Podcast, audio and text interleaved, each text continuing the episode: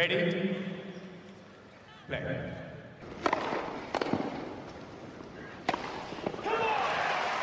Herkese merhabalar, hoş geldiniz. Selamlar. Uykusuz bir günün devamında akşamı yine geceye, geceyi yine sabaha bağlayacağız. Evet, Avustralya açığın tam ortasındayız. Çeyrek finallerin ortasındayız. Bir kısmı oynandı, bir kısmı oynanmadı. Bir durup dedik ki geri dönüp bakalım. Çünkü ilk 3 günden sonra yapmıştık. Sonra arada bir maç yayınları yaptık. Beraber maç izledik. iki tane, bir buçuk diyebiliriz. bir Barty Anisimova bir de Monfils Kecmanovic maçının son seti. Şimdi şurada bir duralım dedik. Dördüncü turda çeyrekte başlayan çeyreklerde neler oldu?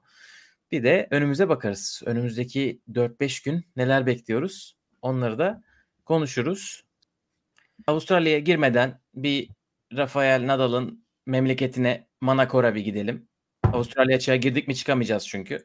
Rafa Nadal Akademi'de bugün Evet. Çok güzel bir sonuçla başladık. çok güzel bir skor var.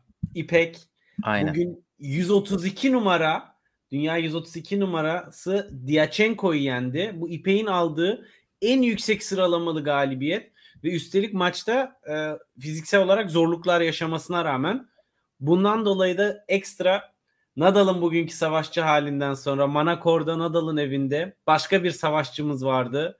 İpek'e de buradan turnuvanın devamında inşallah ciddi değildir sıkıntısı. Ee, başarılar diliyoruz. Ama bunlar 2022'ye girerken çok güzel sinyaller. Evet ben e, seneler önce bir Grand Slam'de Sharapova'yı favori görmüştüm. Sonra Diachenko gidip Sharapova'yı ilk turda yenmişti sanırım. E, onun için Diachenko'yu unutmam. Bugün de kendi şahsıma böyle bir intikam alınmış gibi hissediyorum. İpek'e buradan teşekkür ediyorum. E, çok da yakın maçtı. Acayip çekişmeliydi son oyunlar. E, bir de o hani sağlık molası aldığı karnından e, o halde geçmesi çok iyi. Tebrik ederiz. E, bir de en yüksek sıralama bu da çok önemli tabii. E, 70 numaralara kadar yükselmiş bir isim Diachenko. Ondan dolayı da tekrar Gerçekten çok ciddi bir galibiyet. Hani e. İpek'i biz çok seviyoruz. Hem insan olarak hem korttaki mücadelesiyle. Yani bunlar bir araya gelince bizim için de ekstra bir mutluluk oluyor. Team Mert Rocks diyoruz ve e, Evet. başarıların devamını diliyoruz. Bir de Avustralya'ya geçmeden önce Fransa'ya uğrayalım. Berfuda 60K'da e, elemeleri geçip ana tabloya yükseldi. Evet, Evet, bugün çok çok, önemli tablo. bir galibiyet aldı o da. E, Clara Büreller ondan sonra başka yüksek profilli isimler var ana tabloda. Ona da başarılar diliyoruz. Ve de istiyorsan yavaştan Avustralya'ya geçelim. Ladies first dedik. Evet şimdi bir çok son durumu başlayalım özetleyerek kısaca. Ondan sonra da yavaş yavaş isimlere, maçlara geliriz. Yarı finale Ash Barty ve Madison Keys şimdiden yükseldiler. Ash Barty çeyrek finalde bugün Jessica Pegula'yı geçti. Sadece iki oyun kaybetti. Madison Keys de seri başı elemeye devam ediyor. 8 ve 11 numaralardan sonra 4 numara Krejcikova'yı da 6-3, 6-2 geçti. Yarı finale yükseldi. 2015'te çok gençken burada yükselmişti yarı finale. O zamandan beri ilk defa geliyor. Alt taraftaki çeyrek finallerde e, bugün salı, çarşamba günü oynanacak. Daniel Collins, Alize Cornet ile oynuyor. Iga Świątek de Kaya Kanepi ile oynuyor. Diyerek açılış yapalım ve dünya bir numarasına mı odaklanalım? En. Dünya bir numarası, turnuvanın bir numaralı favorisi, turun en sempati yani Ashley Barty'ye verecek sıfat az kalıyor Gökalp. Tenis zekasını her tur, her yayında öve öve bitiremiyoruz gerçekten. Yani bu kadar şahma, resmen çoban matı yaptı ama tabii e, şöyle bir şey söylemek lazım. Pegula bugün hani baya kötüydü. Yani belki maça mental olarak yenik başladı bilmiyorum ama yani 26 basit hata ve Eşparti'nin kazandığı toplam puan sayısı 63. Yani neredeyse puanların yarısı Pegula'nın basit hatalarından geldi. Ki bu kadar basit hata yapınca winner vurmuş mu diye bakmak gerekir. 7 tane winner'ı var. Bir mi? Bütün maç değil. 7 7. Ha 7. Çok az yine. Mikrofon Pegula- o kadar mı kötü çıkıyor Gökalp bilmiyorum. Şöyle yaklaştırayım mı biraz daha? Çok 7 7. Yani çünkü Pegula e, çok kötü oynadı bence ama agresif bir oyuncu. Hani bir tane forehand winner'ını ben tweet attım. Hani herhalde birden fazla diye düşündüm. ya muhtemelen e, bu kaybedek bir şey olmayan oyuncu psikolojisiyle hani derler ya duvara dayanmış durumda ve oradan çıkış arıyordur. Pegula da muhtemelen maçı öyle gördü yani. Ben burada ralliye girersem kazanamam. Kısa sayılarda puan kazanmam lazım ki zaten kazandığı puanların çok büyük bir kısmını şimdi hemen bakayım istatistiğe bir yandan da e, ezberden konuşmayayım. Evet 25 puan kazandı zamanda e, kendi servisinde. Bunların 15'i zaten kısa puandan geldi. Maçın tamamındaki 38 puanın 23'ünü 0 ile 4 rally arasından aldı. Rally evet. biraz uzadığında eş parti zaten fişi çekmiş. Çünkü evet, zaten Barty onu çok fazla da yaptı. Ee, Anisimova maçında olduğu gibi burada da biraz Aynen. etrafa etrafta gezdirdi. Bir de servisi bugün o kadar iyi değildi. İlk üç turdaki kadar iyi değildi. Onun için evet. biraz daha ihtiyacı vardı rallide e, hani inisiyatifi almak için bir şeyler yapmaya. Ben ilk defa Barty'yi şey gördüm. %60 ilk servisi sokması oyuna e, esasında şimdi mesela düşünüyorum Anisimova'ya karşı bu kadar sallantılı atsa servisi çok daha büyük sıkıntı yaşayabilirdi. Anisimova'ya karşı attığı servisler, T'ye slice servisler ve kritik anlardaki ace'ler zaten skor biraz net görünse de e, maçı kapatan hareketlerdi ve e, Anisimova'ya servis kırdırmakta zorlandıran hareketlerdi. E, bence Barty için bu güzel bir maç oldu. Bana öyle geliyor. E, ben Barty'nin en belki de en kötü maçı gibi geldi bana ya da bilmiyorum e, ben, bana bugün hani Pegula'dan dolayı mı öyle gözüktü ama hani bir silkinmen silkinmen gerekiyor demiştir bu maç ona. Öyle hissettim. Çünkü Madison Keys acayip geliyor. Yani evet. Bugün oynadığı gibi Madison Keys'i oynasa o maç tabii ki 6-2 6-0 bitmez. Hatta daha çok daha böyle e, kötü yerlere de gidebilir onun için. E, Anisimova maçında mesela gayet iyiydi. E, Georgi maçında da çok iyi servis atmıştı. E, onun için bence bir daha vitese basması gerekecek ama şu ana kadar çok iyi gidiyor totalde. E, bakalım e, bu sene onun senesi olacak mı? Bence yarı finali onun yükselirse finale finalden daha zorlu bir karşılaşma gibi geliyor bana. Evet yani burada bu eşleşmede benim kafamdaki en büyük soru işareti şimdi e, Madison Keys de çok e, fiziksel olarak sıkıntılı bir Krejcikova'ya karşı oynadı ve nispeten yine rahat bir rakibe yani kağıt üstünde tabii ki Krejcikova ben zaten favori görüyordum yani bana sorsan Krejcikova alır diyordum. Ama Krejcikova cidden e, fiziksel olarak bayağı bitik görünüyordu. E, ikisi de düşük seviye rakiplerle gelip bir anda karşılaşacaklar. Dolayısıyla o garip olacak bence. Yani e, oradan maça nasıl başlayacaklar? Birbirlerini nasıl test edecekler? Orası çok ilginç olacak. Biri agresif girecek mi yoksa Barty rallileri iyice mi uzatacak artık? Ortalama ralli uzunluğunu ona mı çekecek? Orasını göreceğiz. Çünkü Madison Keys çok agresif bugün. Zaten bütün sayıları tak tak tak tak tak 0 ile 4 arasında zaten çoğu puanı ve servis artı 1, servis artı 2 çok hızlı kapadı puanları. Maç zaten o yüzden de e, uzun sürmedi. Evet. Evet evet. Burada tabii diğer faktörleri de bir konuşalım. Arada Muhammed demiş ki kaybetse de Krejcikova sevgim değil ama saygım her geçen slam artıyor. Bence çiftler başarısı onu bu tür platformlara çok iyi hazırlamış. Çiftlere devam ediyor bu arada. E, Daniel Collins de çiftlere devam etmiş etmiş e, Krejcikova ile Sinyakova'ya yenilmişler. Hani onlara orada oynadılar. Eğer bugün kaybetmediyse Krejcikova ile Sinyakova devam ediyor olmaları lazım. İrem demiş ki Barbara'yı bu havalar mahvetti. E, gerçekten e, çok çok zorlandı. Bu maçta da önceki maçta da e, böyle et, boynunun etrafında o buz havlusuyla beraber e, durmak zorunda kaldı. E, ya çok fazla etkilenenler var sıcaktan. Bir de o kadar etkilenmeyenler var. Madison Keys mesela iki maçı üst üste çok sıcakta yaptı. Badosa'yı yenerken de çok sıcak bir ortamda oynandı maç. Ki bence ikisi de nispeten iyi idare ettiler sıcağı. Badosa da Keys de. Ama Keys o gün acayipti.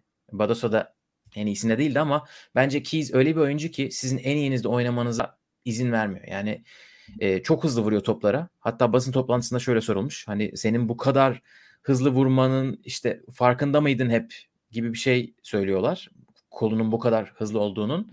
O da diyor ki şu anda hala bile farkında değilim. Galiba onun için fazla vuruyorum toplara diyor. Çünkü Madison Keys'i izlediyseniz bir maçta efsane oynuyorsa 2-3 maçta böyle dağlara taşlara attığı forehandler yüzünden zaten kariyeri bu durumda. E, onu da o şekilde açıklamış. Yani bu sefer kaçırmadığı bir turnuva geçiriyor. Hani şey, işte Sofia Kenin maçından beri acayip konsantre ve Madison Keys çok fazla forehandiyle bilinen bir isim haliyle. Çünkü forehand'i çok iyi. E, bence bugün de Badoso maçında da backhand'i de çok iyiydi. Bu tabii Ash Party içinde birer böyle ikaz lambası. Yani e, şimdi Gökalp kaçırmadığı diyorsun ama bir istatistiklere de istiyorsan bakalım. Hani biraz daha e, insanlara fikir vermesi adına. Krejcikova 12 winner vururken 28 basit hata yapmış. Yani eksi 16'da. Madison Keys ise 27 winner vurmuş ve 21 basit hata yapmış. Yani totalde artı 6'da. Bu hani artı olması imkansızdı eskiden. evet, evet. Yani işte burada zaten hani bir oyuncunun mesela Shapovalov için de birazdan onu konuşabiliriz. Ee, agresif oyun planı tutanları, e, kuranların Dominic Thiem, Shapo, e, Madison Keys bu tarz oyuncularda önemli olan kaç basit hata yaptığı değil. Karşılığında kaç tane winner vurdu, vurdu ve toplam sayıların oranına rakibe e, kaybettirdi. Dolayısıyla artıda olması dengeyi belirliyor. Zaten teniste esasında toplam kazanılan sayılara baktığınızda öyle aman aman kazanılan puan sayılarında bir fark yok. İşte bu kritik anlardaki winner'lar veya basit hatalar orada maçın gidip gelmesini dengeliyor ve Madison Keys burada bunu teraziyi kendine doğru e, çevirdi. Evet Elif'ten de süper bir bilgi her zamanki gibi. Madison Keys yazın Orlando'da yaşıyormuş. Bu sıcaklar bana vız gelir demiş oh. gerçekten de. Yalnız Orlando gibi. sıcağı yaşayan bilir. Yani al Antalya damacanayı mı? al tepene dik susarsın. Öyle Adana bir mı? E, Antalya mı Adana mı? Güneşe Bize ateş edersin. Ettirir yani. yani. E, Murat dediğin de sıkıntısı öyle de bir nem var ki arada bir de tornado falan da çıkıyor oradan böyle gerçekten. Orlando'yu yaşayan her şeyi yaşar. E, Murat dediğin de demiş ki Barbara'nın tek bir maçı akşama konmadı. Vücut mu dayanır buna ayıp ediliyor. Gerçekten kadınlar maçı Ash Barty dışında bir de Paul Luchenkova maçında hep gündüz. Yarınkiler de gündüz. Korne ile Halep. Halep zaten Avustralya'ya geldi mi serum yemeden dönmüyor kadın yazık. Hepsi gündüz. Hepsi çok sıcak e, biraz gerçekten akşama konabilirmiş. Biz de izle, izleyebilirdik böylece Avrupalılar olarak. Yok, yok. Gerçi Hadi tank... diyelim ki ticari düşündü Tylee. Hadi diyelim ki planı erkeklere göre yaptılar. Her Bana şey Tylee deme. Bana Tylee deme bak. Yani Keyfim buradan e, Tylee istifa pankartları zaten e, alıp yürüyeceğiz ekipçe. Ama şu var. O kadar büyük kort var gündüz ya insanlık namına şunun çatısı bir kapanır. Kapat abi çatıyı yani kapat kapalı ortamda oynansın kliması olsun. Bu nedir Bunun ya? biliyorsun regülasyonları var onu söyleyelim. E, belli bir hava sıcaklığının üstüne çıkınca tam derece olarak mı bu var bilmiyorum ama belli bir kategorinin üstüne çıkınca bunu devreye geçiriyorlar. Heat rule diye bir şey var. E, Abi bilmiyorum 31 bu sene dereceydi bugün sıcaklık ya. O, 31 Evet sanırım böyle artık 36-37'lerde mi yapıyorlar? Birkaç sene önce hatırlıyorum. Tek de son... kort eriyorsa kapatıyorlar herhalde. Yani nedir abi? 35'in üstünde zaten zemin yumuşar yani. Aynen. Tabii bir de eşit olmak için yapıyorlar. Bunu dışarıda oynanan maçlar da var falan gibi. Böyle tek tük maç kaldı mı biraz daha inisiyatif alıyor. İşte final maçıysa, yarı final maçıysa. Ama şimdi çeyrek finaller olduğu için bir de öyle düşünüyor da olabilirler. Çünkü burası kapalı kort turnuvası değil en başında. Bundan faydalananlar da var hani bunun şeyinden. Ama sıcak tabii. E, belli ki Şimdi, çok yoruluyor oyuncular. Gökhan, ben, orman yangınlarında e, sırasında insanlar e, kötü havadan bayılırken elemelerde aksiyon almayan bir turnuvada zaten ben hani sıcak havada bir aksiyon almalarını beklemiyorum. Ama biz yine de kendi düşüncemizi söyleyelim ki durduğumuz yer belli olsun. Evet acaba böyle mi? Maçın başında mı o derecede olması gerekiyor? Sonra kapanmıyor mu? Bunu bakarız. Bakalım ne durumda. Ama bence o kurala gelecek kadar sıcak değil henüz. Yine de tabii oyuncular çok zorlanıyorlar. İstiyorsan sıcaklık zorlanma demişken aşağı tarafa geçelim. Korne ile Halep de çok güzel bir maç oynadılar. Ben ne yazık ki maçın e, geniş özetini izleyebildim sadece. Ben Ve de. Alize Korne 63. Grand Slam'inde ilk defa çeyrek final gördü. Ondan sonra da Yelena Dokic'le muhteşem bir röportaj yaptılar. Yelena Dokic zaten süper röportaj yapıyor. En son 2009 yılında Dokic çeyreğe çıktığında Korne 4. turda maç puanı kaçırıp elenmiş. E, o gün kortta değildik beraber ama bugün korttayız diye bayağı duygusal bir e, konuşma yaptılar. Şey demişti ya bir de maç bit maçımı bitirdim. Senin karşıma gelmeni bekliyordum. Seninle oynamayı çok istiyordum ama e, kaybettin oradan gibisinden de e, konuştu. Hakikaten hani Korne'nin bu yaşta bu arada her şeyden önce Gökalp sana buradan bir e, şapkamı çıkarıyorum. Çünkü Muguruza Korne maçında günün sürprizi olarak Korne bu maçı alır dedi Gökalp. Ben dedim kayıtta var neyseyken dedim benim de bir aklım gitti ama yok ya bence olmaz dedim. Gayet böyle kendimden emin. Ama işte Gökalp Evet. Taşketen farkı. Muguruza Gstad'da şu anda kayak merkezinde takılıyor. Korne'de çeyrek finalde. Korne çeyrek finalde işte tarz farkı. Şansımız yaver Kimi, gidiyor be. 30, o, kimi 32 derecede, kimi 2 derecede veya eksi 2 derecede. Ama e, Korne'nin yaptığı başarı bu turnuvada acayip ekstra hikayeler oldu. Yani Kaya Kanepi de aynı şekilde yani akıl alır gibi değil. Kariyerlerinin son yıllarında, son aylarında geldikleri nokta Evet, Hani- burada Korne'nin yoluna da bakalım diye de bir getirdim. E, Tomova, Muguruza, Zidanşek ve sonra da Halep. Buradan Halep'i e, çıkar demiştik. Hani iyi tahminleri söylüyorsak kötü tahminleri de söyleyelim. Ama Halep'i de Korne'nin turun dışına atacağını ben hiç tahmin etmemiştim. evet. Kimse de tahmin ettiğini düşünmüyorum. Yani burada çok Olabilir. sağlam bir sonuç oldu. Evet. Şimdi Alize Korne Daniel Collins ile oynayacak. Daniel, Daniel Collins de çok sağlam rakipleri yenip geldi. Evet. Burada, Evet 2019'da sanırım yarı finale yükselmişti Daniel Collins. evet. İlk orada konuşmuştuk e, derinlemesine Daniel Collins'i. Oradaki başarısında kolej tenisinden geliyor. Geç yaşta tura katıldı. E, ama aslında çok tecrübeli ve iyi bir e, performans oyuncusu. Ama radarın radarımıza girmesi mümkün değildi. Çünkü Amerikan kolej liglerini takip etmiyoruz doğal olarak. E, fakat arada ciddi sakatlıklar yaşamış ve gerçekten çok özverili ve yorucu bir dönem geçirmiş. Oradan geri yükselişini tekrardan Avustralya'da patlamayı yapması eminim ki onun adına da çok anlamlıdır. Evet bir de geçtiği isimler gerçekten çok iyi. Konyuh, Towson Konyuk çok ve- formdaydı. Yani Evet, çok iyi tenis oynuyordu. Evet ben burada Konyuh'un senesi olsun demiştim. İrem şahittir. Sonra da Daniel Collins suratına çarptı 6-4-6-3. Ki Clara Towson Anet Kontaveit'i yendi ve o Clara Towson'u yendi. Hani kağıt Evet. üstünde en kolay rakibi Mertens olsa da Mertens de bu turnuvada şaşırtıcı derecede net skorlarla ve iyi performansla e, dördüncü tura gelmişti. Yani kadınlar güzel. tarafında gerçekten bu sefer sürprizler en beklenmedik yerlerden geldi bence Gökalp. Çok yani böyle dengesiz bir sürprizler oldu. Güzel bir kural diyebiliriz Mertens için şimdi. Svonareva, Begu ve Rybakina'nın çekilmesiyle 3. tura çıkan Zhang Shuai. Şimdi güzel bir kura Mertens için. Ki Mertens güzel oynadı Collins'in e, maçının ilk setinde. Ben ilk iki seti izledim o maçın.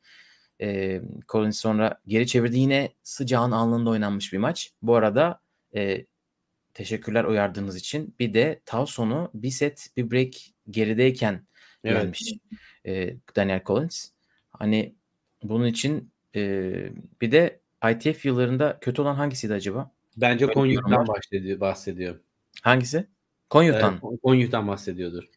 Konyuk'un çünkü ilk yılları yenilerek geçiyordu ama son bir senedir Mert Hoca'yla da çok konuşuyoruz. Konyuk çünkü bizim e, kızların turnuvalarında da çok yer alıyordu. Orada e, bir adım adım bir ana Konyuk'un gelişini biz gözlemlemiştik. Ben Konyu'yu şey hatırlıyorum. İlk 20'deki en genç isimdi bir ara. Osaka'dan önce girmişti aynı yaş grubunda.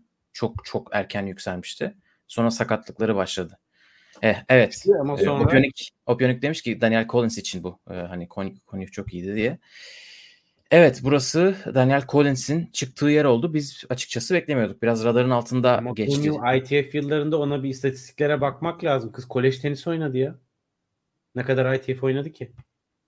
Ee, İlginç. Evet doğru. Bunu bir inceleyeceğim. Konyuht'ta direkt WTA'den başladı bu arada. O kadar erken başarıya yükseldi ki. Evet burada Daniel Collins ile Alize Cornet bu arada bu maçtan büyük drama bekleniyor. Çünkü Alize Cornet de hiç lafını sakınmayan bir insan olduğu için court içinde ve dışında. Daniel Collins o kadar çok bağırdığı için ismi İngilizce Daniel diye yazılıyor. Böyle bağırmak diye.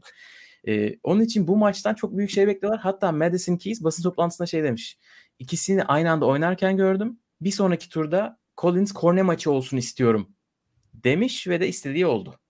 Bakalım bu maç gerçekten vaat ettiği gibi eğlenceli de olacaktır. Olacak mı? Pardon. Evet.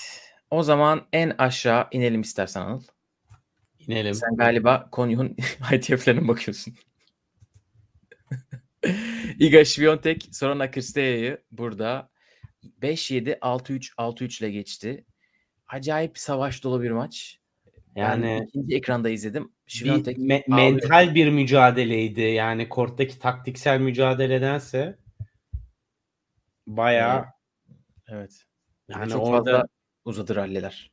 çok uzadı ve ben Iga'yı hiç görmediğim kadar sallantılı gördüm Gökalp bence. Yani e, bana bu turdaki oyunu Kristia karşısında tabii e, Kristia da çok iyi bir yoldan geldi ve zor maçlar oynayarak geldi. Ama orada biraz maça Kristia'yı Iga'da soktu. Net değildi Kristia- oyunu. Kristia biliyorsun Rod Laver Arena'da oynayıp gelmişti. Bizim çok aklımıza takılan Kristia Pavlyuchenkova maçının Rod Laver Akşam seansında. Aynen öyle. Şimdi bence Świątek'le alakalı şöyle bir durum vardı. İkinci turda rahat bir rakiple oynadı Peterson'la. Üçüncü turda Kasatkina ile oynadı. Kasatkina bence Świątek'in yarım model altı şu anda tenis olarak. Yani böyle çok farklı bir şey e, yapan bir isim olmadığı için aynı şeyleri yapabilen bana öyle geliyor en azından. Onun için e, Świątek için iyi bir eşleşmeydi. Şimdi Kristea topa vuran bir insan olduğu için Świątek'i zorladı tabii. Farklı bir tarz. Bayağı farklı bir tarz. Ve de ilk seti 7-5 aldı.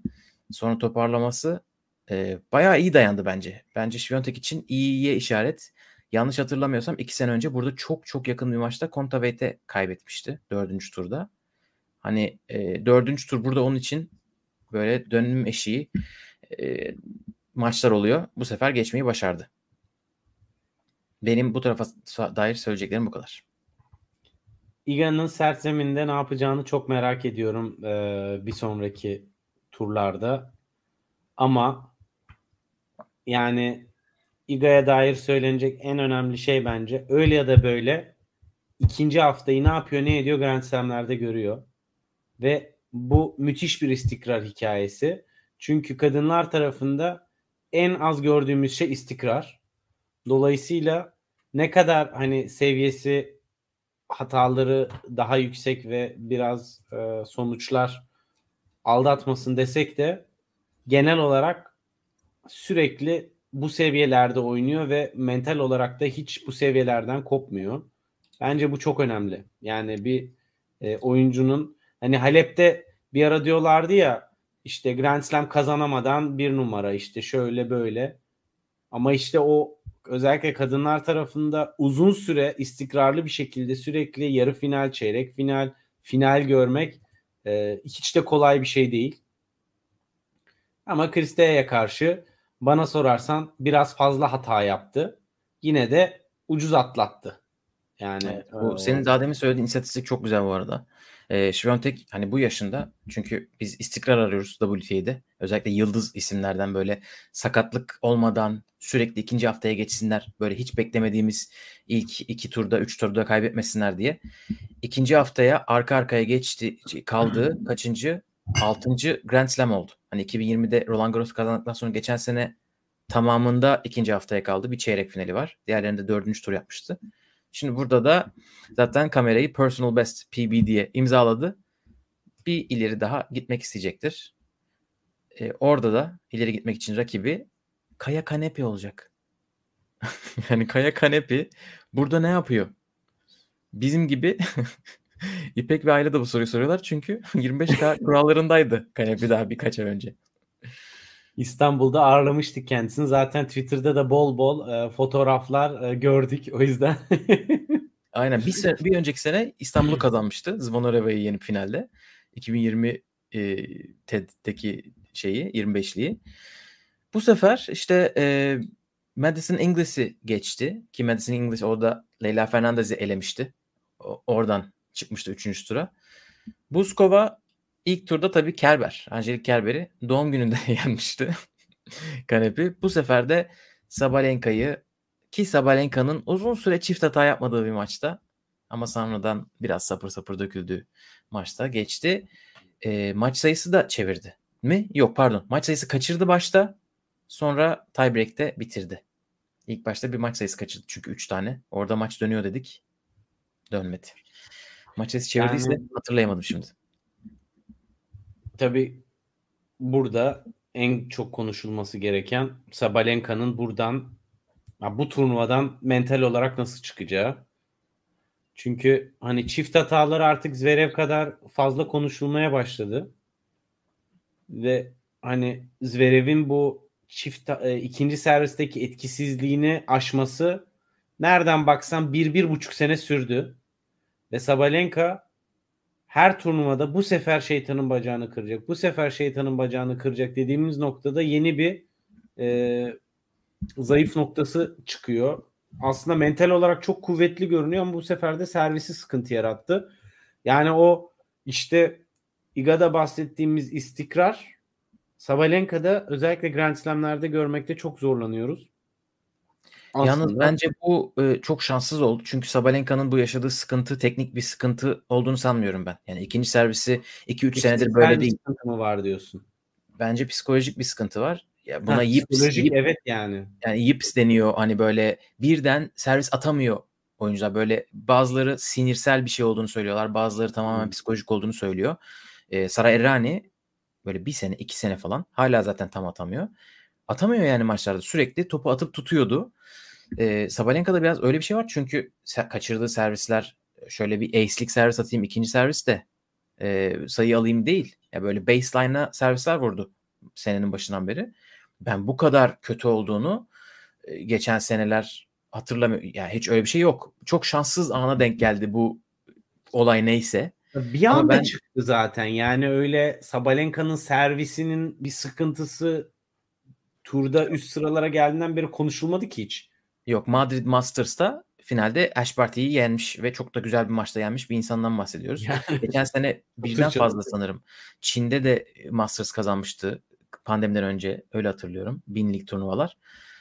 Yani bu bakalım nasıl olacak? Ee, yine iyi geldi. Ben ilk turda eğlenecek diye düşünürken dördüncü tura kadar geldi Sabalenka.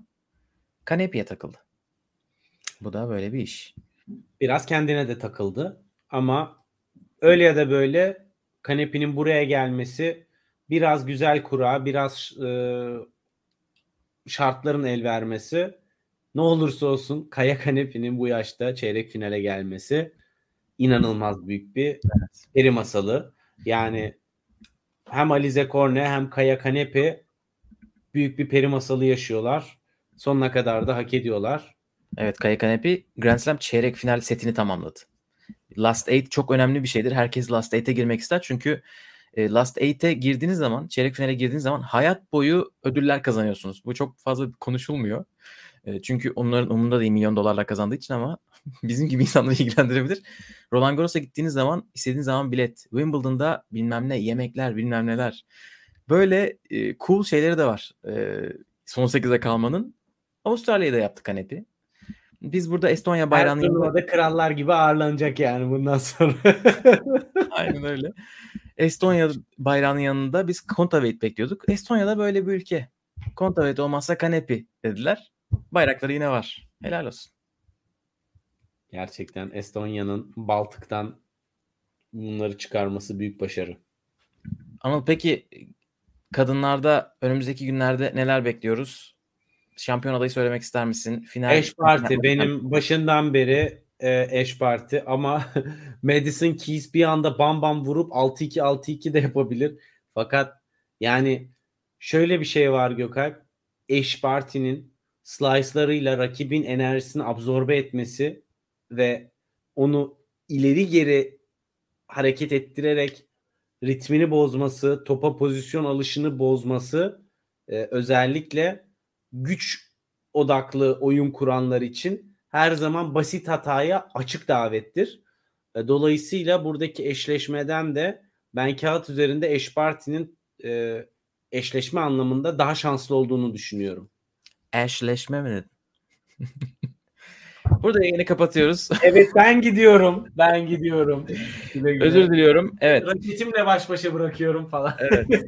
Güldür güldürün. Pardon. Şimdi ben de diyorum ki Ash Barty Şiviyontek finali olur. Barty de şampiyon olur. Biraz da istiyorum galiba. Böyle bir şeyim var. Öngörü diyelim. Bu da kayıtlara düşsün. Buradan Aynen bakalım öyle. nereye gidecek işler. Ama çok Buraya- sağlam final izleyeceğiz öyle ya da böyle. Sert bir final izleyeceğiz yine. Ee, esasında şimdi mesela US Open'da iki sert vuran oyuncunun eşleşmesinde finali izlemiştik.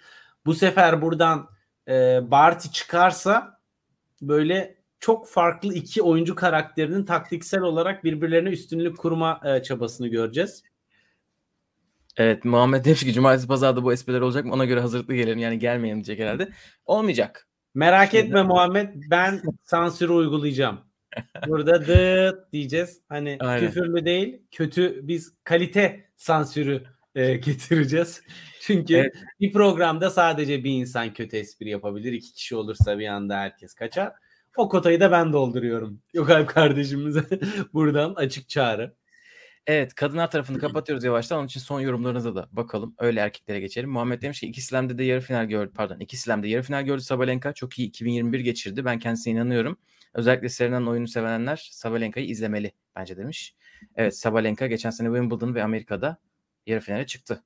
Böyle bir arkadaştan bahsediyoruz. Kanepi kanabis demekmiş. Bu gerçek bir bilgi mi? Teşekkürler. O zaman diyoruz ki legalize it artık. Legalize kanepi. evet. E, Muhammed demiş ki diğer yarı final Şiyontek Korne. Final Barty Şiyontek. Şampiyon Barty. Bakalım. Yani aklın yolu bir diyelim bu noktada. Benim de hislerim o yönde ama bakalım ne olacak. O zaman isterseniz yavaştan Anıl bu arada geçelim. sana güveniliyor sansür konusunda. Ben de sana güveniyorum kardeşim.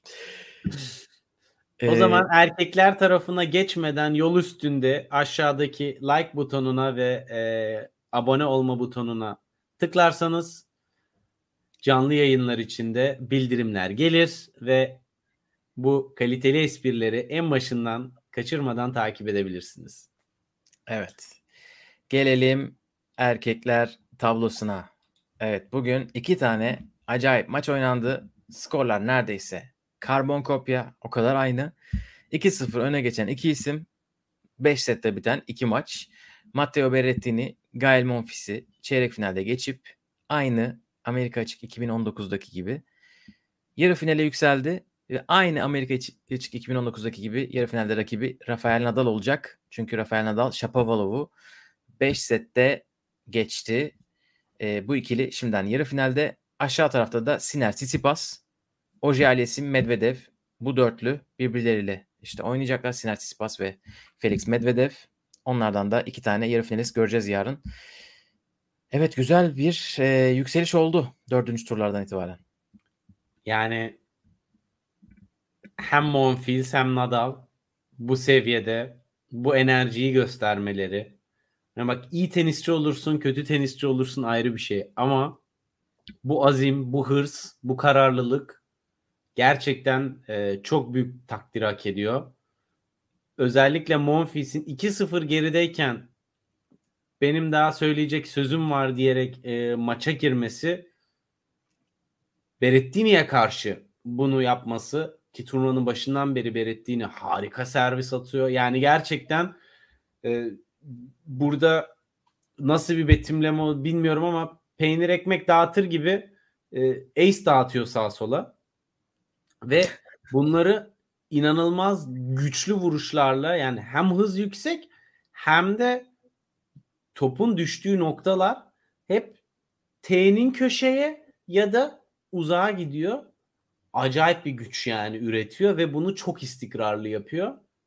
Yani buna karşı sabırla beklemek gerçekten çok büyük mental bir eşik. Roland Garros'ta hatırlayacaksınızdır. Djokovic o maçı bitirdiğinde e, nasıl bağırmıştı böyle bir rahatlama. Çünkü o kadar sinir bozucu ki sürekli karşıdan böyle zebellah gibi bam güm bam güm servislerin gelmesi ve sağından solundan geçmesi ve onun üstüne bir de gerçekten balyoz gibi bir forehandle her yere kaçıp hareket edebiliyor ve bunu çok fazla yapabiliyor. Yani servis kırma konusunda bir insanın inancını çok fazla kırıyor. Dolayısıyla burada Monfils'in sabırla beklemesi ve maça girebilmesi çok özel e, bir mental eşik. Bir sene önce burada hiçbir şey yolunda gitmiyor diyerekten ağlayıp e, gerçekten depresif bir dönemi geçiren bir Monfils'ten bahsediyoruz. Özellikle o da işin ayrı bir detayı. Nereden nereye mental güç konusunda demek istiyorum. Evet. E, yani evet Berettin çok değişik bir noktaya geldi. Bilmiyorum kimler bekliyorlardı. E, birkaç sene önce iki tane, üç tane 250'lik böyle Münih Budapeşte falan kazanmıştı. Birisinde final oynamıştı. Orada Berrettin'i radara soktuk ya da belki siz daha önceden görmüşsünüzdür. Ama Amerika açıkta yarı finali bana biraz tesadüf gelmişti. Sonra geçen sene 3 tane Grand Slam'de birden çeyrek final. Üçünde birden üçünde birden Djokovic'e yeniliyor değil mi? Ee, öyle Roland Garros'ta öyle, Wimbledon'da öyle. Aynen. Ee, Amerika açıkta da öyle olması lazım. Ee, Avustralya'da zaten verimde yok. Avustralya'da zaten e, sakatlığından dolayı maça çıkamamıştı. Tsitsipas maçına çıkamamıştı. Evet. Amerika'da da ilk seti Djokovic'ten almış. Sonra da 4 sette kaybetmiş. Hani gerçekten çok büyük başarı. E, kendisi de beklemiyormuş bunu. Açık açık söylüyor. Benim hedefim işte Grand Slam'lerde bir numara olmak işte kazanmak değil. E, ben de ilk defa bu başarıları elde ettiğimde şaşırdım. Sadece daha iyi olmak hani bir, bir önceki günün ötesine geçmek gibi güzel bir hani tam tenisçiye yakışır bir felsefesi var. E, yani evet iyi servis attı mı çok iyi oynuyor Matteo Berrettini. E, bir de bence yolu gerçekten zorlayıcı bir yoldu. Nakashima ile başladı. Nakashima ve Amerikalıların yükselişteki iki oyuncusu yani. Önce Nakashima sonra Kozlov. Ki Kozlov da son sette fiziksel olarak bitmeseydi o maçta daha zorlanacaktı. Yani Aynen. orası da. Ondan sonra iki İspanyol. iki Amerikalı, iki İspanyol böyle böyle gitti. Carlos Alcaraz, Alcaraz maçı. maçı. Of. Çok yani güzel maç. acayip bir maçtı ya. Acayip evet. bir maçtı gerçekten. Carlitos'a buradan tekrardan sevgilerimizi yollayalım. Gerçekten biz ondan razıyız. Öyle bir geri dönüş yaptı ki yani hani biraz önce Beretti'nin forentinden bahsettim ama Alcaraz nasıl bir güç üretiyor ya.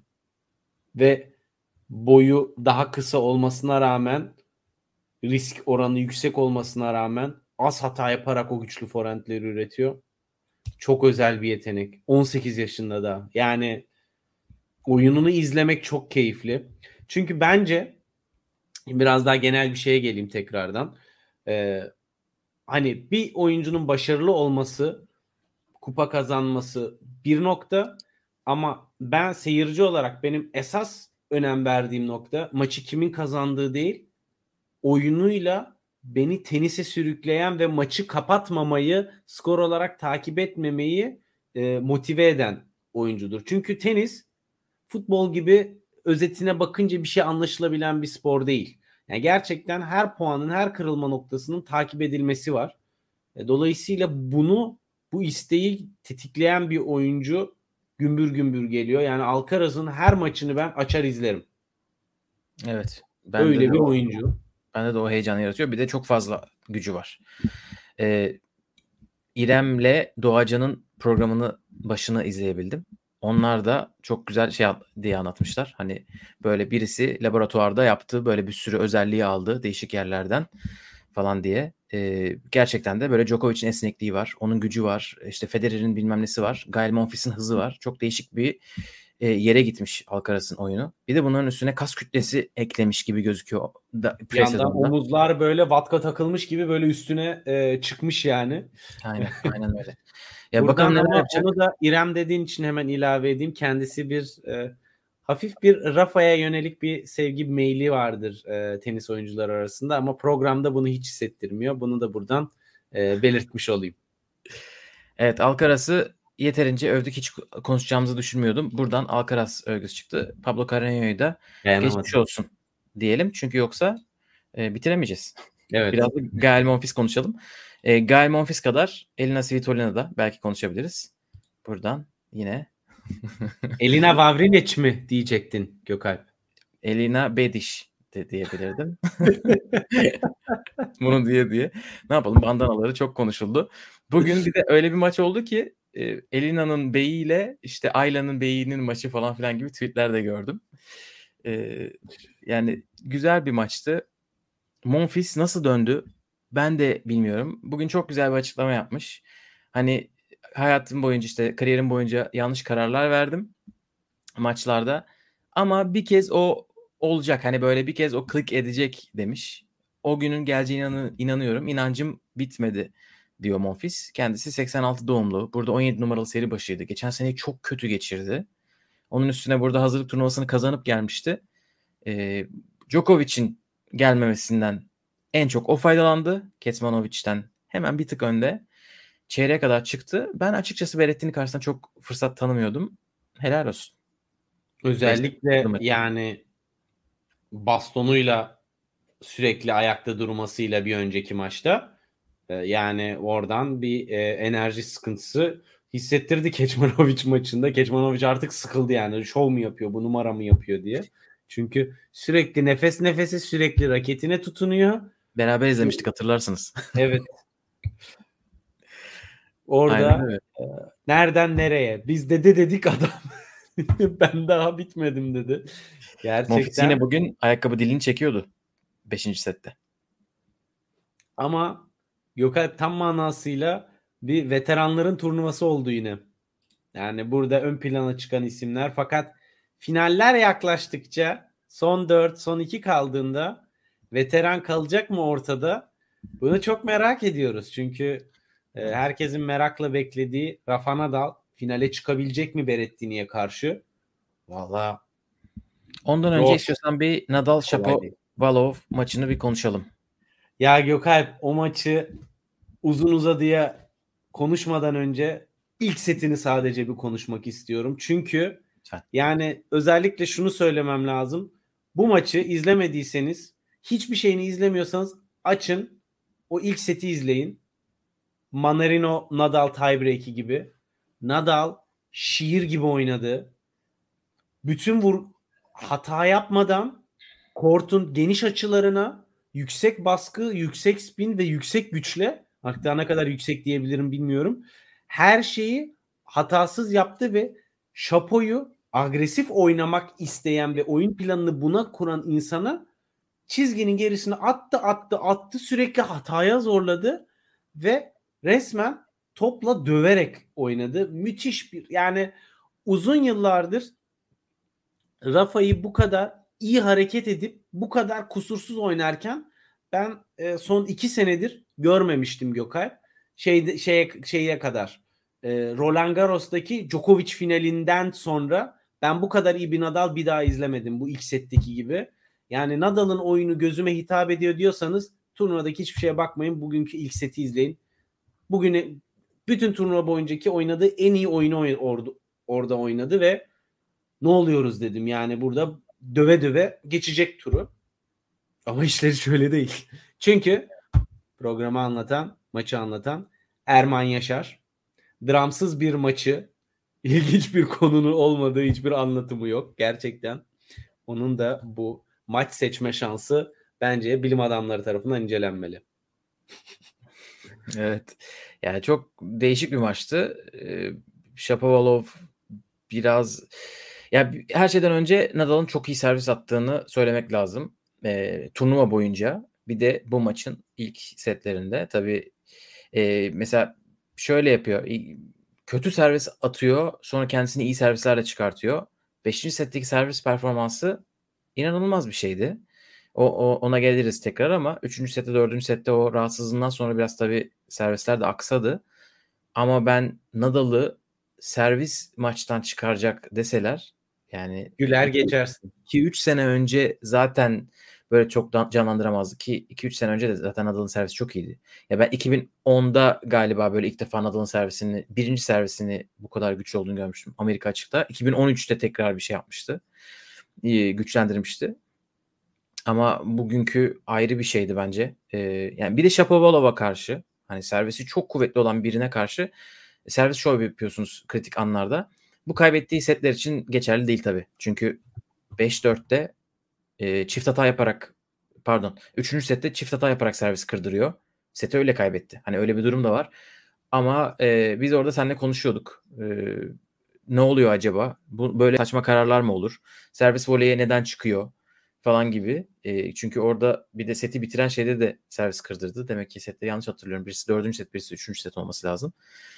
Meğer e, Nadal'ı sıcak vurmuş. Hatta biz konuşuyorduk Anıl sen söyledin. Bir rahatsızlığı var büyük ihtimalle. E, bacağı falan mı? Yok dedim bacağında bence sıkıntı yok. Koşuyor. Sen dedin sonra sıcak mı? Ben Nadal'ın sıcaktan etkileneceğine bir gram ihtimal vermedim. Adam Ee, Manakor Manakor'da korakor yaşayan biri yani.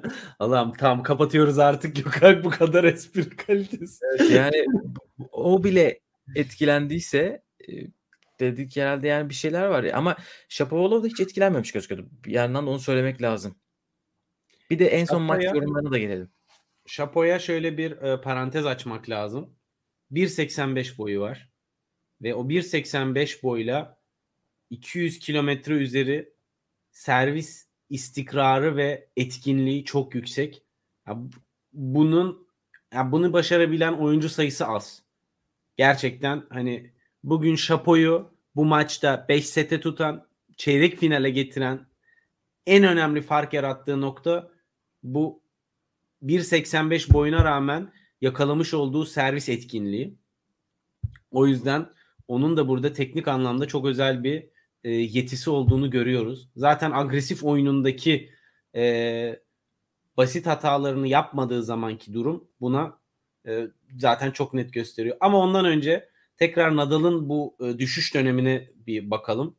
Nadal e, ikinci setten sonra üçüncü set itibariyle hatalar geldiğinde, yanlış taktiksel kararlar geldiğinde bir şey çok önemliydi. E, Geriye dönüp baktığınızda görürsünüz. Topa aldığı konum istediği gibi değil. Yani Nadal'ın o etkin vuruşları için topa aldığı pozisyonun belli bir mesafesi lazım raketinin. O spini alıp o kadar uzağa götürebilmesinin. E, orada adımlamalarda ve hareketlenmelerde ciddi timing hataları vardı ve e, yaptığı hataların çoğu da buradan geliyordu. Bundan dolayı da biraz puanları hızlı kapatmak istedi. Çünkü ne kadar çok rally uzarsa o kadar e, hata yapma olasılığı artacak diye. E, bu kilit noktada ben dedim ki bu kadar harala gürele ve hatayla oynayan bir Nadal sorunsuz oynayan bir Nadal değil. Çünkü 5 dakika 10 dakika önce her topa çok doğru konum alıp topun vücudun bütün gücünü maksimum potansiyelle topa aktaran bir insan bir anda saçma sapan işler yaptı. Zaten 15-0'da dedi Gökalp daha. Bir, bir tane sayı oynandı. Change'den sonra fizyo dedi ya. Fizyo gelsin dedi. Yani Evet, oyunu Sonra- çıkaramayacağım dedi. E, büyük ihtimalle sıcak e, başına mı vurdun denir artık ne denir? Heat stroke. Bayağı midesi kasılmış. E, orada bir ilaç geldi. E, ilaçtan sonra bir yüzüne hava tutarken gördük. O hava borusunu bayağı kullandı. İşte buz içerisindeydi. E, sonra dördüncü set sonunda sanırım hem bir e, şey yapmışlar. Orada bir değerlendirmeye almışlar. Ne var ne yok diye. Sonra kendisi zaten röportajda söyledi işte tansiyonuma baktılar falan filan diye. Ee, onun üstüne de her şey normalmiş. Hani sanırım orada artık su içti bir şeyler yaptı. Ve Allah ne verdiyse diyerek 5. sete çıktı. Tabii bu Bakalım. arada bu bundan önce bu e, Shapovalov'un hani sinirlerine dokunuyor. E, neden? Çünkü e, ilk seti kaybettikten sonra Shapovalov e, Carlos Bernardes'e Nadal'ın ne kadar fazla zaman harcadığına dair yakınmaya başlıyor. Adam ölüyormuş. Haberimiz yok. Hayır o, o ölümden önce o üçüncü setten de önce yani daha bunlardan önce e, Bernardes'e sürekli gidip şey diyor işte diyor sen ona fazla e, şey yapıyorsun taviz veriyorsun işte hak Hepiniz yozlaşmışsınız dedi ya. Siz bitmişsiniz en dedi fazla- bu hakemler. en, fa- en son you are all corrupt dedi ki bu hani aynen yozlaşmışsınız hepiniz e, yolsuzluk falan filan neyse e, bu çok açık yani hiç şeysiz yani e, uyarıdır. Code violation'dır. Bunun söylenmesi hiç tereddütsüz uyarıdır. Çünkü Acaba Vaçek Pospisil mi kafasına girdi biraz? Oralardan bir zehir mi akıyor Gökalp bilemiyorum. ya bilmiyorum Kanada hakeme saygısız konuşmak falan bir şey ama hakeme e, sen işini iyi yapmıyorsun falan filan onlar ayrı şey. E, hakemi aşağılayacak nitelikte ya da böyle e, doğruluğunu sorgulayacak şeyler söylemek hani böyle onun bir tanımı var kesin uyarıya giriyor. Serena'nın olaylı 2018 Osaka finalinde aldığı uyarılar böyle oyun uyarısına kadar oyun penaltısına kadar gitmişti oyun kaybetmişti. Orada en son hakeme söylediği şey e, sen hırsızsın benim puanımı çaldın. Kalbimi çaldın. Sen hırsızsın benim puanımı çaldın. Yapma Gökalp. Kapatacak YouTube kapatacak kanalı. O kadar olur. Ee, sen e, hırsızsın dediği için orada hakem çat diye uyarı vermişti. Hiç düşünmedi yani burada. Burada da yine uyarı vermesi gerekiyordu. Shapovalov kendi kendini doldurmuş büyük ihtimalle maçtan önce. Çünkü Nadal tamam belki biraz yavaştı ama e, bırakın Allah aşkına şeyi gördük. Bir, bir set sonra sanırım. E, ortalama servis arası geçirdiği süreleri gösterdiler. Nadal 31 saniye, Shapovalov 29 saniye. Sen neden bahsediyorsun? 2 derler adama. saniyenin mi burada hesabını yapıyoruz? Hayır bir de Shapovalov hani Kyrgios gibi birisi olsa ki o da her maç fikir değiştiriyor. Hakem erken mi başladı geç mi başladı diye işine göre. Ee, ama bu iş tabii biraz Shapovalov kendi kendine şey yapmış gibi e, doldurmuş gibi. Sonra e, bir de o dördüncü setten sonraki işte tuvalet molasıyla sağlık molasını nasıl birleştirir? Ben geçen sene sağlık molası aldığımda beni tuvalete götürtmediler falan filan diye böyle bir triplere girdi. Ne yazık ki üstüne basın toplantısında da e, gerçi 7, top, 7 tane soru soruluyor Shapovalov'a. 5'i bununla alakalı. Hepsinde de şey diyor. Benim Nadal'a saygım var, işte yaptıklarına saygım var ama ona imtiyazlı davranılıyor. Torpil var, işte o büyük oyunculara böyle şeyler falan filan. E, ha bu arada bir tane çok güzel bir soru var. Kanada'da çok sevdikleri bir podcast Matchpoint Canada'daki ekip soru soruyor. Diyor ki işte Nadal'ın rahatsızlığını gördüğün zaman taktik değiştirme ihtiyacı hissettin mi? Shapovalov diyor ki burada e, Nadal'ın fiziksel bir rahatsızlığı yoktu. Bence yoktu diyor. Şimdi burada iki tane şey var. Bir tanesi gerçekten inanmamış bence. Kafasında böyle bir triplere girmiş. İkincisi inanmadığı için zaten biz taktik değiştirmediğini gördük. Beşinci sette bir tane drop shot atmadı. Yani Nadal'ı bir fileye çek bakalım koşabilecek mi? Sağdan sağa koştur, winner'a gitme. Topu oyunda tut.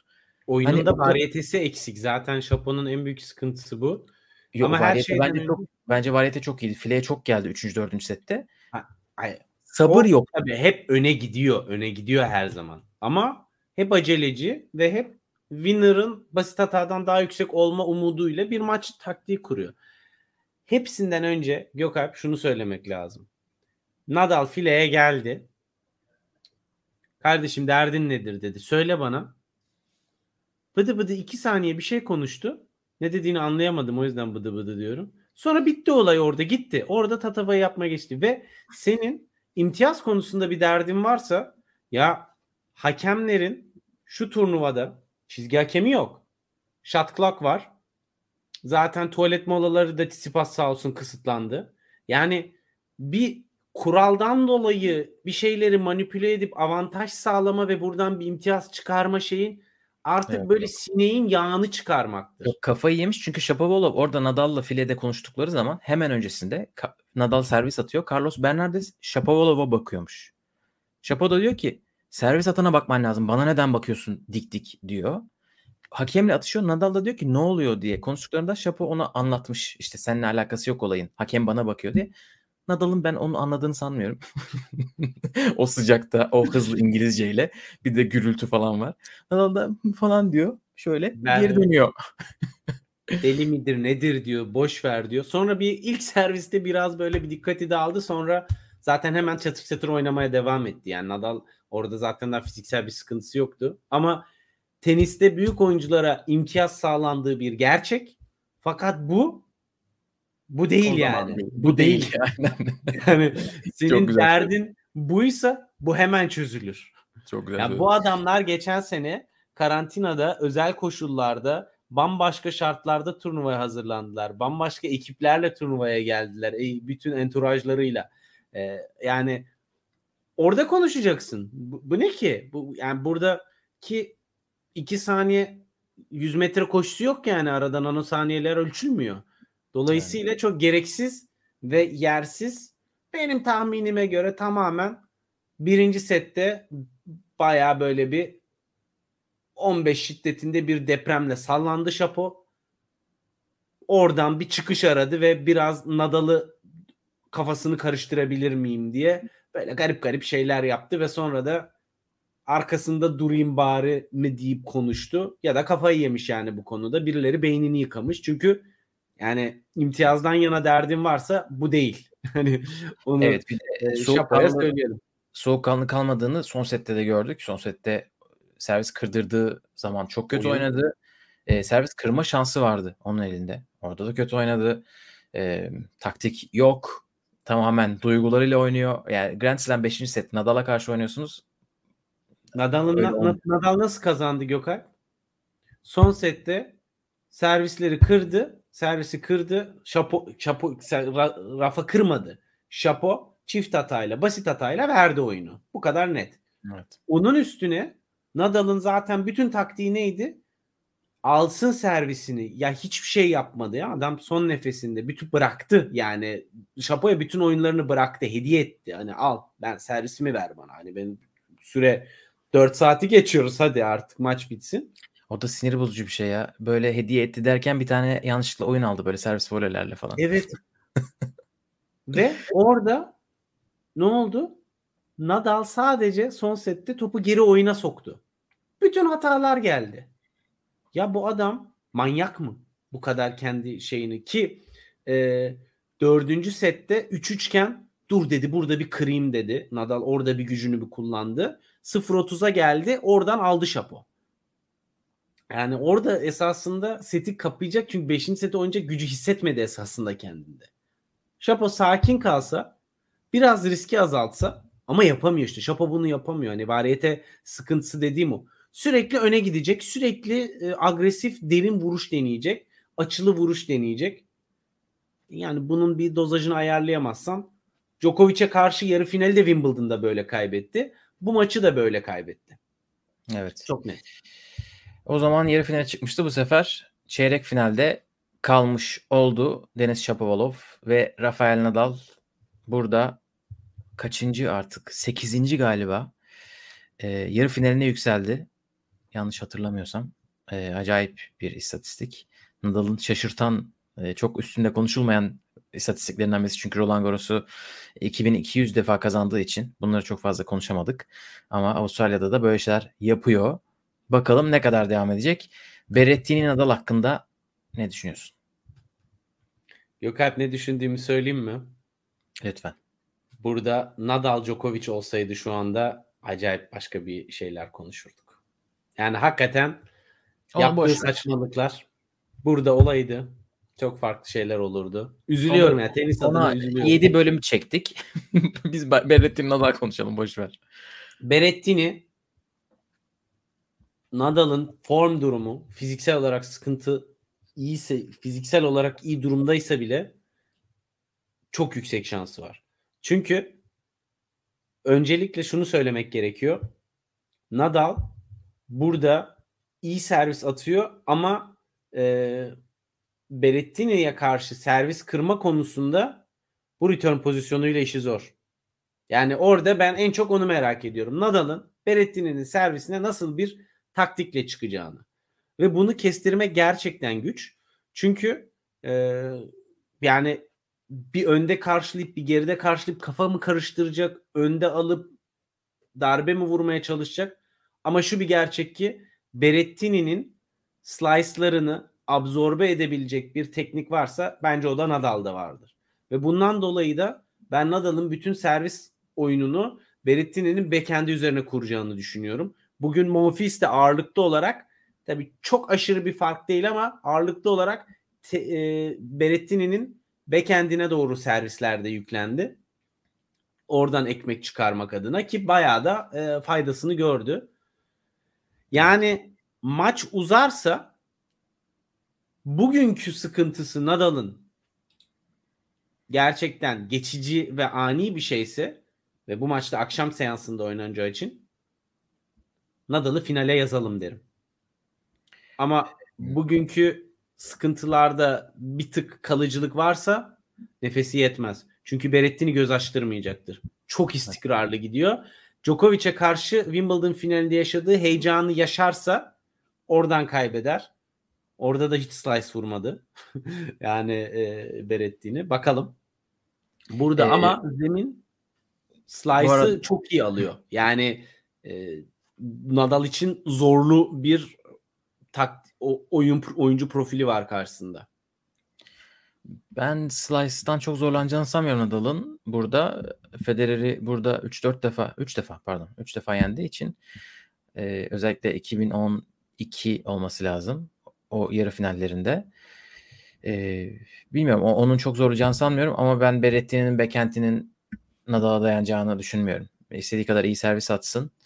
E, bir defa kırdıracaktır gibi geliyor bana. Benim henüz Berrettini'ye o kadar şeyim yok. e, inancım yok. E, tabii bunları e, Nadal'ın işte fit bir durumda olduğu, bugünkü gibi olmadığı kaydesiyle diye ekleyeyim. E, ama öyle olacağını düşünüyorum. İki gün ara var çünkü. E, bu ekip bir gün ekstra dinlenecekler yarı finalleri öncesi. E, akşam seansı olacak Evet. çok büyük ihtimalle. İki maçı da akşam seansına koyarlar mı? Belki akşamüstü başlatırlar hani iki maç oynayacakları için ama e, ben de Nadal'ın finale yükseleceğini düşünüyorum. Muhammed teşekkürler. Demiş ki 7. Bu Nadal'ın 7. Avustralya açık yarı finali olmuş. Buradan 7 dediği için bir de şunu söyleyeyim ben neden böyle bir bağlantı kurdum bilmiyorum ama Nadal bugün hiç yapmadığı kadar çok çift hata yaptı. Ee, hani burada sayıları biraz da e, o açıdan konuşmak gerekirse bugün e, en son baktığımda ne kadardı çift hatası Evet, evet. kontrol edeyim. 11'di bir ara. 11'de, Kariyer, ben 11 evet 11'de bitmiş e, ve en yükseği Kariyerin- sanırım kariyerindeki. kariyerinin en yüksek. Evet evet. Kötüydü 3. 4. setlerde. Ama birinci servisinden %79'la puan çıkardı ve e, gerçekten bu bütün maça bakıldığı zaman çok sağlam bir oran. Aynen. O zaman yavaştan aşağı kısma inelim mi? 1 saat 10 İnelim. dakikaya geldik. Bugün muhabbet akıyor. Akıyor Yannick ya. Sinner'le Tsitsipas çeyrek final oynayacaklar. Sen dedin işte veteran veteran veteran. Burada Yannick Sinner var. Felix var. Burada e, Tsitsipas'la Medvedev buranın yaşlıları ki kendileri 23 ve 23 ve 26 24 ve 26 mı? öyle yaşlardalar. E, 4 numara 11 numara birbirleri oynayacaklar. Yannick Sinner'le Tsitsipas. Oradan bir başlayalım. Bir nasıl gelmiş Sinner son turlarda ona bakalım. Kendisi Taro Daniel'i geçti 3. turda. Taro Daniel Andy Murray'i yenmişti. 4. turda da Alex de Minaur'a set bile vermedi. Rod Laver'da akşam seansında. çok kötü bir Alex de Minaur vardı kortta. Onu da eklemek gerekir. Ee, hani burada skor biraz aldatmasın. Yani e, Gökhan Ya. Siner Ben hala Siner konusunda şeyim, heyecanlıyım. Ben çok heyecanlıyım. Nedense ama hala e, böyle tam bir komple olamadığını düşünüyorum. Komple oyuncu. Sana şimdi Ama tokat gibi bir cevap Orion'dan geliyor. Kelebek Siner. Avustralya'da bu sene kelebek Siner'e kondu. Evet, o doğru. Bu e, Maria Sharapova'nın e, kurt kurt pisliği miydi ona basması gibi bir işaret Wimbledon'da. E, burada kelebek konan yolu açılıyor.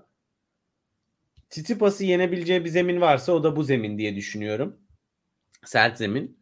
E, dolayısıyla bu maç biraz 50-50 çünkü Tsitsipas'ta tam değil. Yani yeni dirsek ameliyatından çıkmış biri için mükemmel bir seviye. Gerçekten takdire şayan bir geri dönüş. Hani iyileşme süreci değil. Hani tenisten uzak kalıp tekrar kortlara gelip bu kadar hızlı uyum sağlaması. Yani ATP Cup'ta bu adam tedbiren maçına çıkmadı. Ve şu anda çeyrekte ve e, çok da kısa bir yoldan da gelmedi.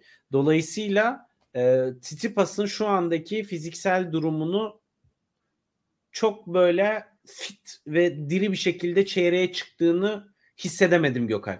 Evet Yannick Sinner'de bu arada senede bu sene sanırım yenilgisi yok. ATP Cup'ta 3'e 0 yapmıştı. Öyle hatırlıyorum. Şimdi 7 galibiyet öyle devam ediyor. 7'de 7 ile gidiyor. Onun da bir özgüveni olacaktır. Tabii güzel de bir kura ile geldi buraya. Ee, Steve Johnson'dan önce Joao Sousa, hani Taro Daniel, iki tane elemeden gelen ismi üstüne Steve Johnson. Alex Deminor bir tık testin bir tığ olmuş daha. Yani Sipas biraz fazla fark olacak onun için. Belki orada bir şok olabilir ama Siner de görüyor artık buraları. 2020 Roland Garros'ta çeyrek mi görmüştü? Nadal'la oynadı. Tiebreak oynadı ilk sette. Hani onun için o da buralara alışık artık. ilk defa bunu yaşamıyor. Evet. Ee, yanında Matteo Berrettini var. Hazır yarı finale yükselmiş. Bugün inşallah Yannick de yarın çıkar falan dedi. Öyle de bir ortamda. Bir de bu arada takımına süper koç ekliyormuş. Onu bilmiyordum. Ee, yakın zamanda e, açıklayacağız işte daha ismini söylemiyoruz falan filan dediler. Hani e, Ricardo Piatti kalıyormuş takımda. Üstüne bir tane daha koç ekleyeceğiz. E, ama bu süper koç deyince eski slam şampiyonu düşündüm. Çünkü bu Edberg, Becker, e, ondan sonra e, kim vardı? Biri daha vardı. E, Landl. Hani bunlar koçluk yaparken o zaman takılmıştı bu isim. Şu anda takımında mı bilmiyorum. O da belki faydası olur. Ama Yannick Sinner'e dair söyleyeceklerim herhalde bu kadar diyeyim. Yavaştan Tsitsipas'a inebiliriz. Evet. Tsitsipas sen ben hani çok e, özellikle Taylor Fritz maçını çok beğendim. Ama Taylor Fritz'in tarafından da çok beğendim. Bayağı iyi maç oldu. Ve esasında maç Fritz'e gidiyordu. Yani o son sette servisi Tsitsipas nasıl kırdı hiçbirimiz anlamadık. Ama bu da hani Tsitsipas rahat bir kuradan geldi Gökalp. Eğer oturup doğru konuşmak lazım. Fritz maçına kadar. O Fritz maçından çıkabilmesi bu rahat kuradan sonra bence çok önemli idi. Benoît Per e, gözlük isminin gözlüklüğünden çok daha zorlu bir maç oynattı Sipas'a. Kendisi çok iyi oynadı. E, ama yine iyi bir kura. Hani seri başı yok. Sebastian Baez'le oynadı ikinci turda.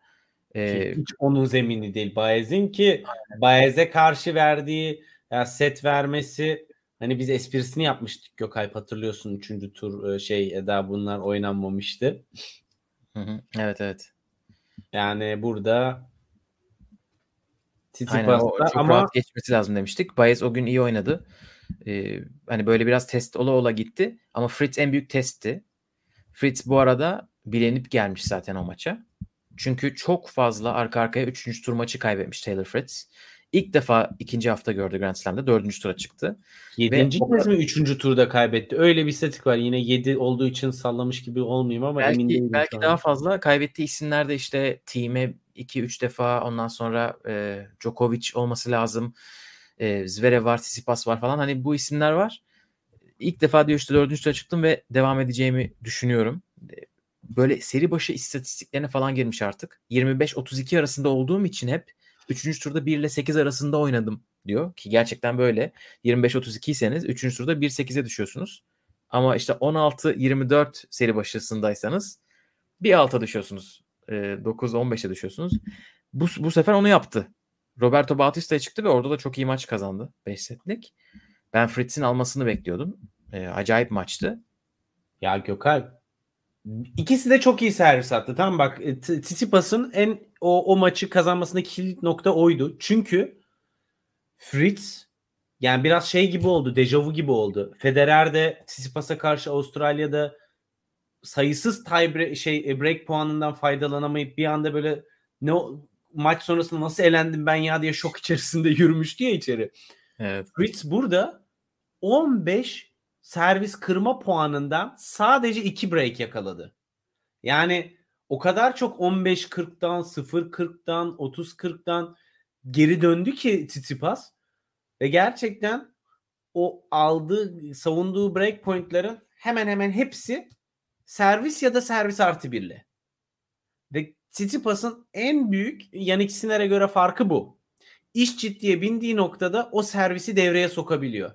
Yani bu mental olarak büyük oyuncu klasmanına girmek için en önemli kriterdir zaten. Bugün Nadal'da da bunu gördük. Ee, bir birkaç noktada kritik noktada da çift hata yaptı ama şapo kadar kritik noktalarda çift hata yapmadı.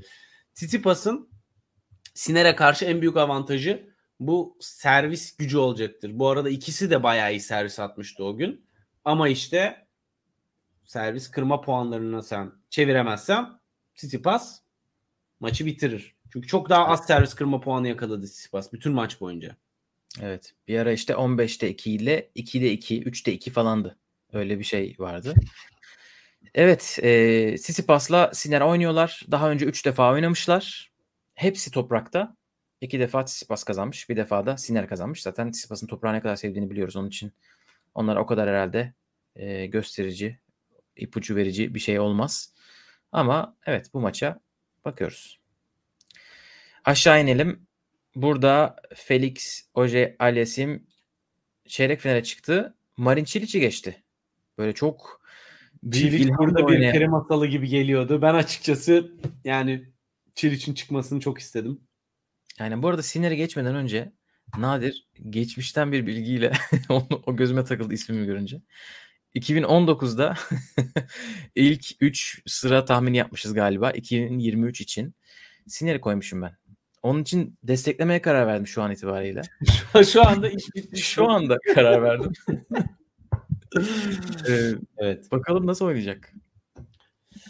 Yani e, Ben... ben Çiliç'in baseline'daki oyun kurgusu, servis istikrarı Rublev karşısında muazzamdı. Gerçekten acayipti. Yani e, hani büyük sınav olarak değerlendirdiği zaman ve yine yine yeniden Rublev'in hala oyun planına yeni bir şey ilave edememesinden kaynaklı elendiği bir turnuva oldu.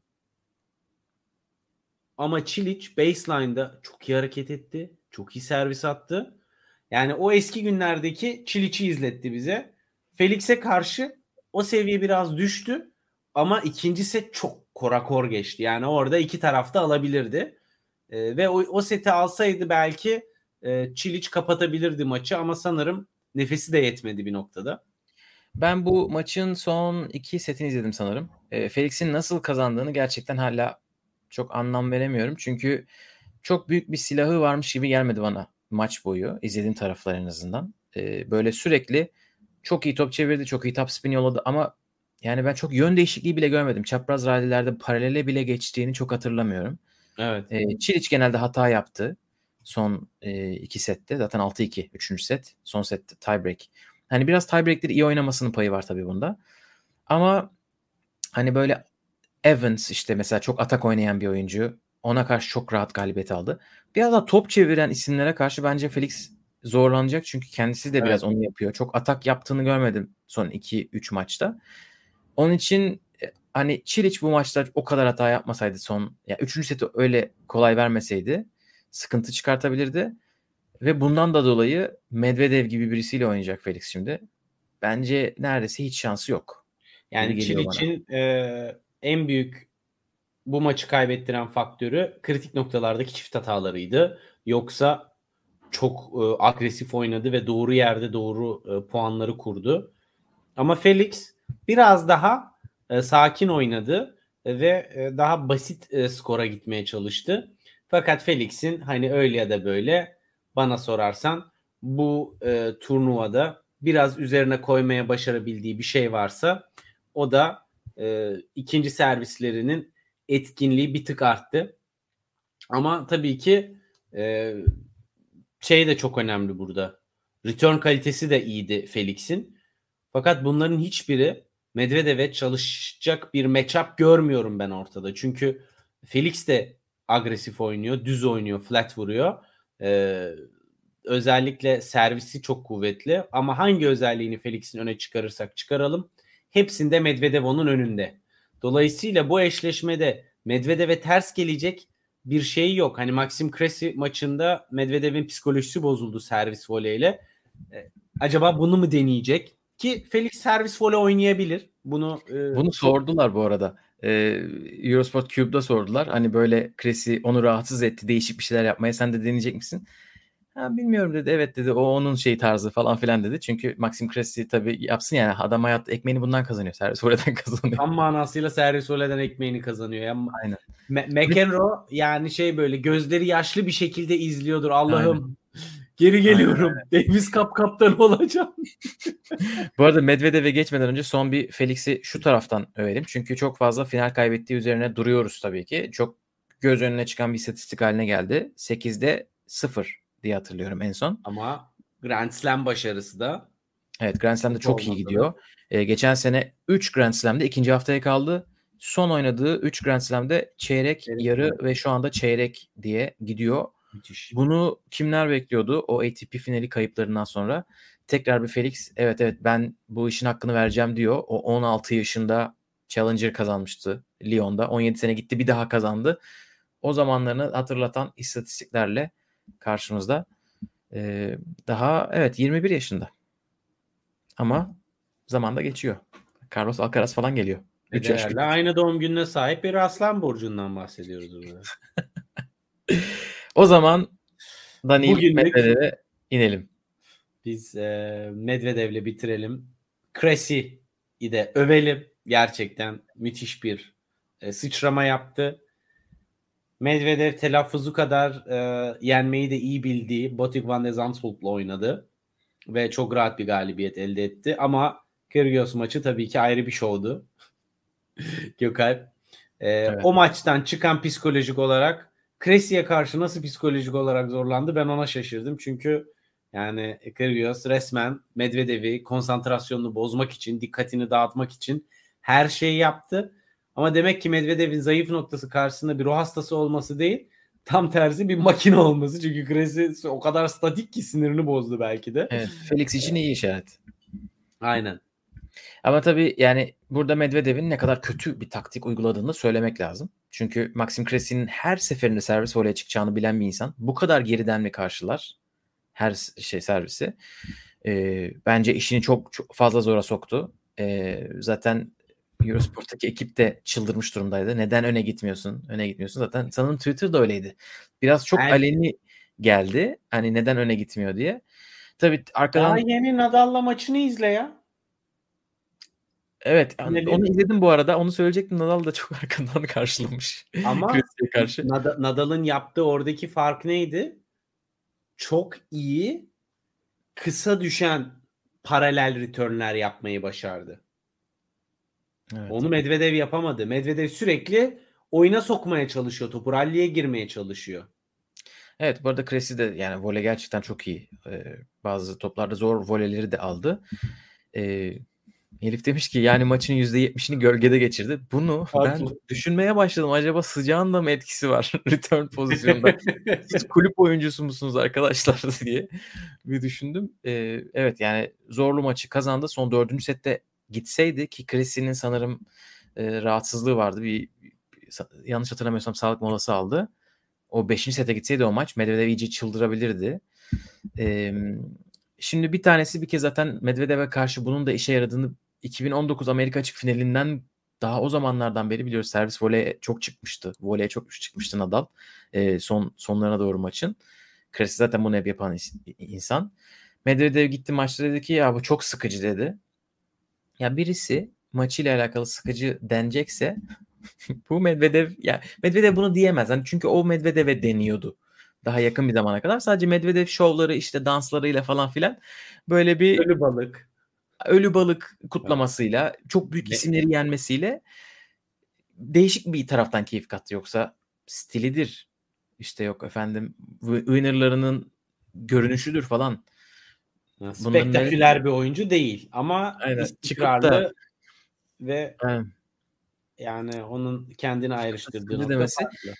Aynen sıkıcı diyebilir. istediğini desin. Sadece karşısındaki oyuncuya "E, senin ne kadar da şanslı mısın bugün. Hayatının bütün şansını bugün kullanıyor gibi bir şey Ama demesi.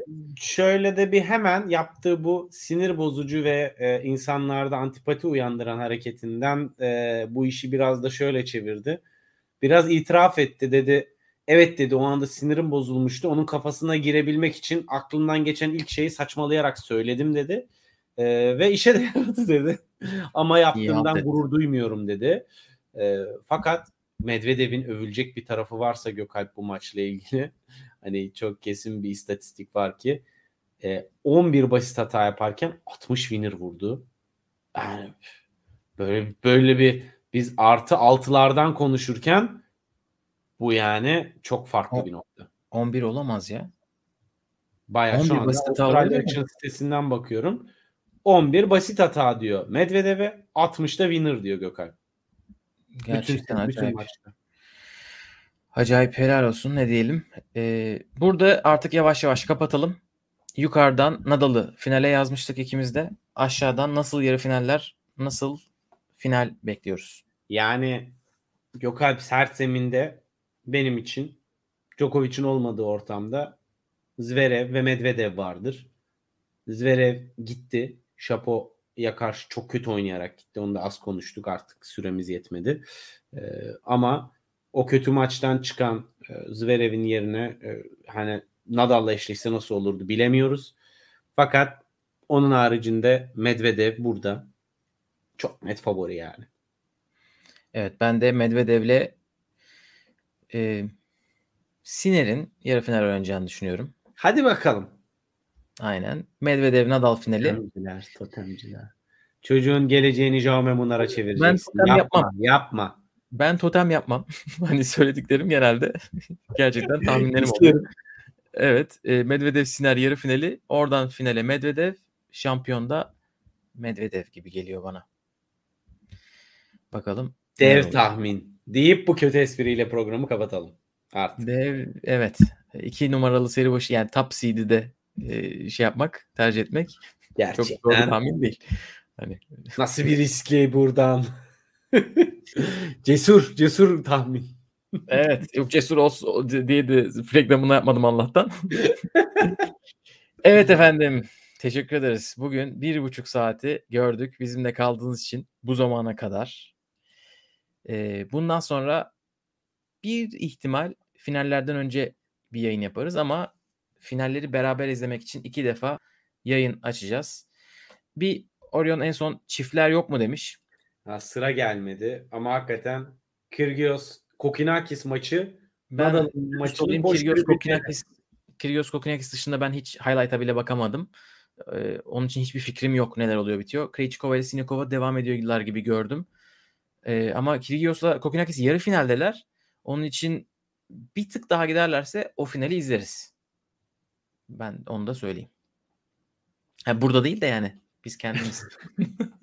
Çünkü onu artık bir zahmet gündüze koyarlar veya e, değil mi? Kadınları ya da arka arkaya koyarlar. Kadınlarla beraber olabilir. Evet kahvaltıda efendim. çerez niyetine. Aynen. Ee, öncesinde görüşmezsek cumartesi günü kadınlar finalinde görüşmek üzere diyelim. Belki bir sürpriz daha koyabiliriz araya. Artık karlı bir İstanbul gününde canınız sıkılırsa adres belli. Aynen. Herkese iyi akşamlar. Görüşmek üzere. Hoşçakalın. Görüşmek üzere.